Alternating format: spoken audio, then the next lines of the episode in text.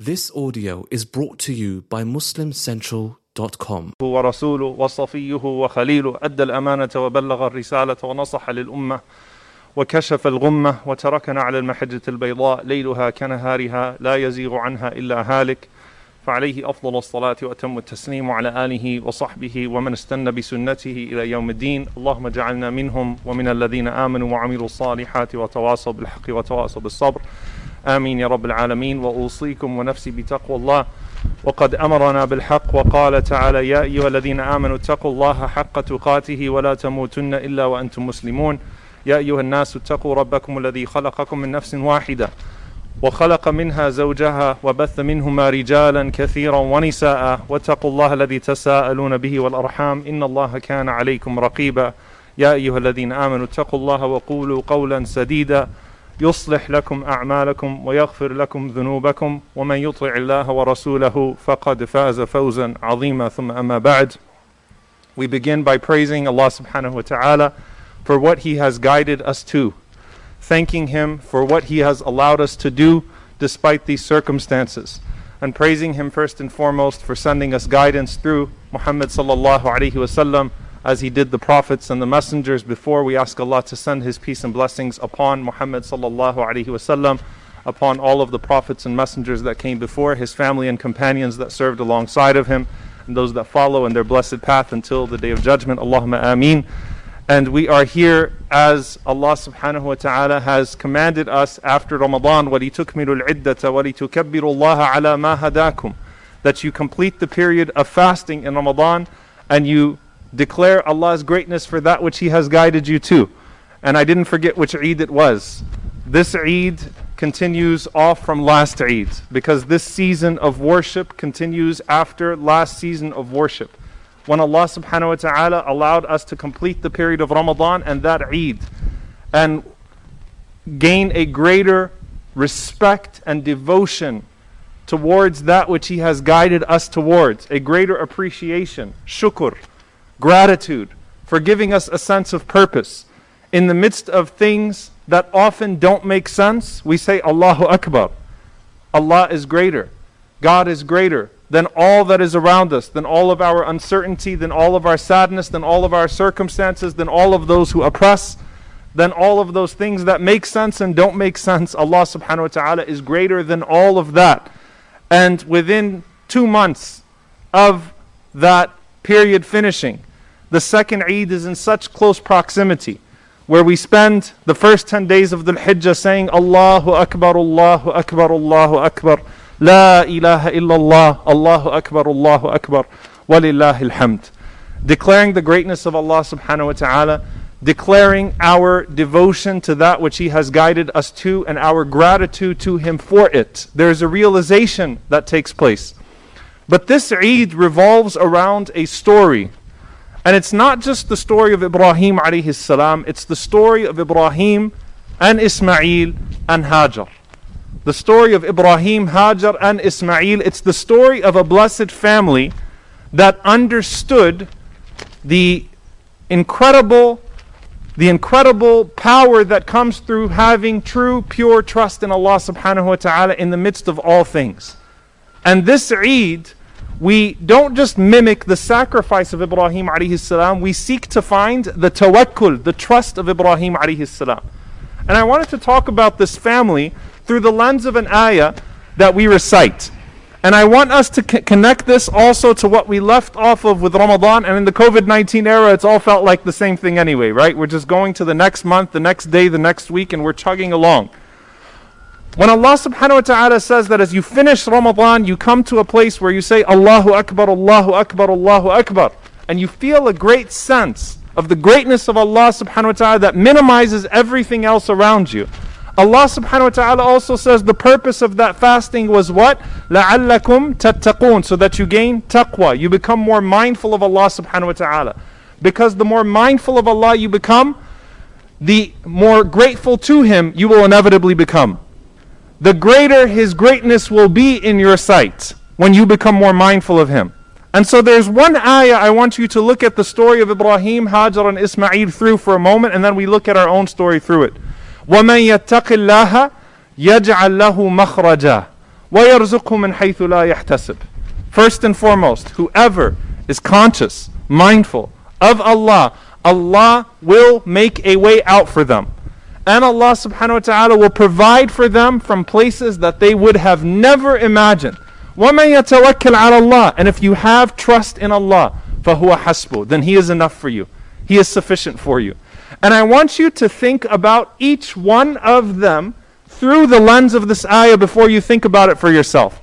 And one of the incredible things about the story of Ibrahim, Hajar, and Ismail was that what gave them comfort in all of their situations and their affairs was not that Hajar could look out the corner of her eye and say, Well, there are two hills over there, and if I run between them and shout loud enough, maybe someone will hear me.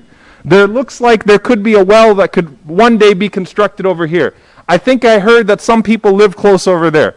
That's not what gave Hajar. It wasn't the water out of the corner of her eye, or Ibrahim alayhi salam as he was walking away from them, or Ismail alayhi salam.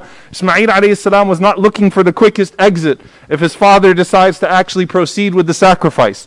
What was giving them all a sense of contentment was what? Allah's command. Allah never commands us to do something except that Allah intends good for us. Allah never commands us to do something except that Allah intends good for us. And the closer we are to the command of Allah subhanahu wa ta'ala, even when it becomes the most difficult to apply those commands, the more blessing we're going to find in our lives. And so the answer of Ibrahim alayhi salam was Allah tells him, Aslam. He's the one receiving divine revelation. Submit, Aslam to Rabbil Alameen. Allah told me to do it, I'm going to do it, and Allah subhanahu wa ta'ala will take care of me. The answer of Hajar that gave her comfort was not, Are you going to come back and check on us in a few months? Is something going to happen? Did Allah tell you that someone's going to come take care of us? The comfort of Hajar was, Allahu amaraka bihara. Did Allah command you to do it? If so, Allah is not going to abandon us. We'll be fine. Her comfort was that the command of Allah subhanahu wa ta'ala came with blessing. And the comfort of Ismail alayhi salam was what? Ya abati fa'al ma tu'mar. Subhanallah, he didn't say to his father, Do what you saw in the dream. He said to his father, Do as you have been commanded to do. Because if Allah commanded you to do it, only good will come through it. Each one of them found comfort in the same thing, not the circumstances, not that they could see the makhraja or where the rizq would come from, not that they could see the way out or the way the sustenance would come, but they found comfort in knowing that Allah commanded it and Allah would not command something except that Allah would bring about good in their lives. That's where they found it. And that's where they got their contentment from. And dear brothers and sisters, when do we find true tawakkul in Allah subhanahu wa ta'ala?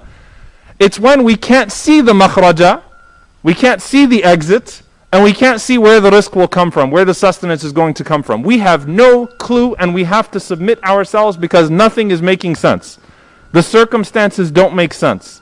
Everything is uncertain. When is this going to end? How am I going to do this? How is this going to come? I will remain dedicated and clinging towards that which I've been commanded to do, and I know that goodness will come as a result of that. Allah subhanahu wa ta'ala will not leave me in a place of destruction as a result of that. And you see that with each and every single one of them. Their comfort came from that. Their comfort came from that. Hajar had no idea. And by the way, you can go through the story of the verse with each one of them. But I want you to think. As Ibrahim salam was walking away from Hajar and Ismail, what was the conversation that he was having with Allah like? As Hajar would wait as the sun became hotter and her child became thirstier, what was the dua that was going on between her and Allah subhanahu wa ta'ala?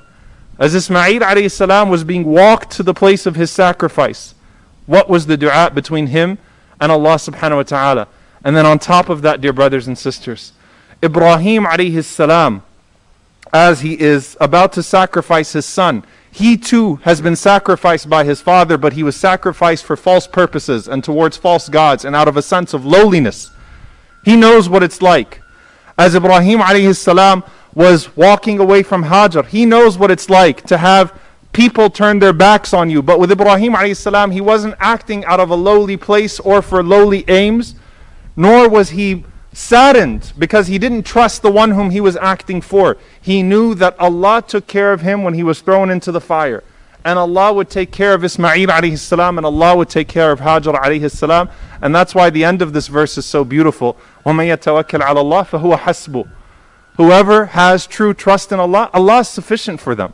They actually don't need to know where the exit is, and they don't need to know where the rizq is going to come from. They're comforted with that. They're contented with that idea that Allah is going to be enough for me anyway. And what was the first dua of Ibrahim salam thrown into the fire that would keep him sustained through the heat of life? Hasbunallah wa ni'mal wakil. Allah is enough for me. Go through the ayah with each one of them. Hajar. وَمَن يَتَّقِ اللَّهَ يَجْعَل لَهُ مَخْرَجًا The makhraja, Jibreel alayhi salam coming, striking the water. She never thought the Zamzam would come from that, the, the ground that way. She never thought a tribe would come and settle, a people would come and settle around her because of that. She could not have written her own story.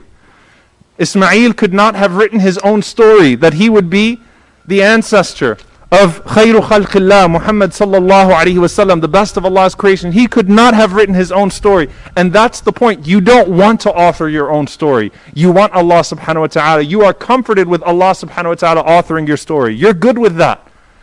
Because hasbunallah wa ni'mal wakil. I trust in Allah subhanahu wa ta'ala. And so, in that, and I'll conclude with this every single one of these moments of uncertainty is a blessing from Allah subhanahu wa ta'ala. Every single one of them. It's hard for us to see. It is hard for us to see. But every single one of them is a chance to learn that truth and that reality over and over and over again in our lives. So if we survive through this, we will look back on it and we'll say, Remember those days? And we'll remember how the makhraj, the exit, was somewhere we never expected, and the rizq came from places, the sustenance came from places that we never, respe- we never expected. But we turn to Allah subhanahu wa ta'ala with gratitude today, declaring His greatness. Alhamdulillah for Allah subhanahu wa ta'ala allowing us to gather even in this way today for Eid. How many of us were so happy that we would be in these suboptimal conditions, spread out over three prayers, social distance in our masks, outside, not in the masjid, and you saw the Eid prayer come up and you said Alhamdulillah. You said Alhamdulillah. Alhamdulillah. That's the point.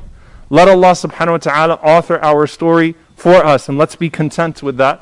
And let's enjoy what we're learning along the way and express gratitude to Allah subhanahu wa ta'ala and let every single one of them be an affirmation of Allah's greatness and our inability sometimes to perceive it. And we thank Allah subhanahu wa ta'ala for each other. We ask Allah subhanahu wa ta'ala to make us amongst those that are grateful to Him in all circumstances, that see His greatness through all hardships, that see the blessings that are sometimes concealed even in the midst of devastating pandemics. We ask Allah subhanahu wa ta'ala to lift the hardship from our brothers and sisters that are oppressed all over the world, that are suffering in ways that we have never suffered and we could never imagine suffering. We ask Allah to lift the oppression from our brothers and sisters around the world and make things easy for them and allow them to overcome their oppressors. We ask Allah subhanahu wa ta'ala to unite us in this community and to unite us around the world, to unite our hearts in recognition of that truth and in recognition of the rights that each one of us has upon each other through that truth. Allahumma ameen. Wa sallallahu wa sallam ala nabiyyina Muhammad wa ala alihi wa sahbihi ajma'een. Wassalamu alaikum wa rahmatullahi wa barakatuh and Eid Mubarak to you all. Once again, may Allah bless you all and your families.